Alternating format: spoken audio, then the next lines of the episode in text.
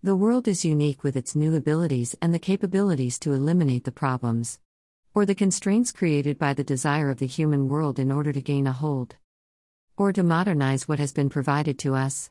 The need to go beyond what we have been provided by the nature. It is always inevitable among humans to avoid or not to get consummated by the desire. However, the world is not small but expanding in every way with its surrounding. To maintain the balance created by human desire and maintain a certain balance in order to allow all the species to survive at a single moment of the so called human time. The renewable capacities are showing the path of evaluating the various sources.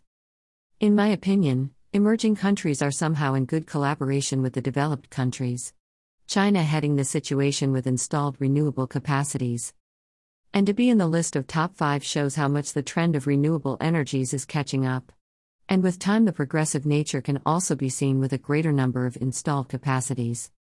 The trend shows that even though renewable energies are quite gaining momentum with the current scenarios, it is definitely not going to slow down. And hopefully, the future can be seen running on renewable energy sources in a more affordable way. Source IRENA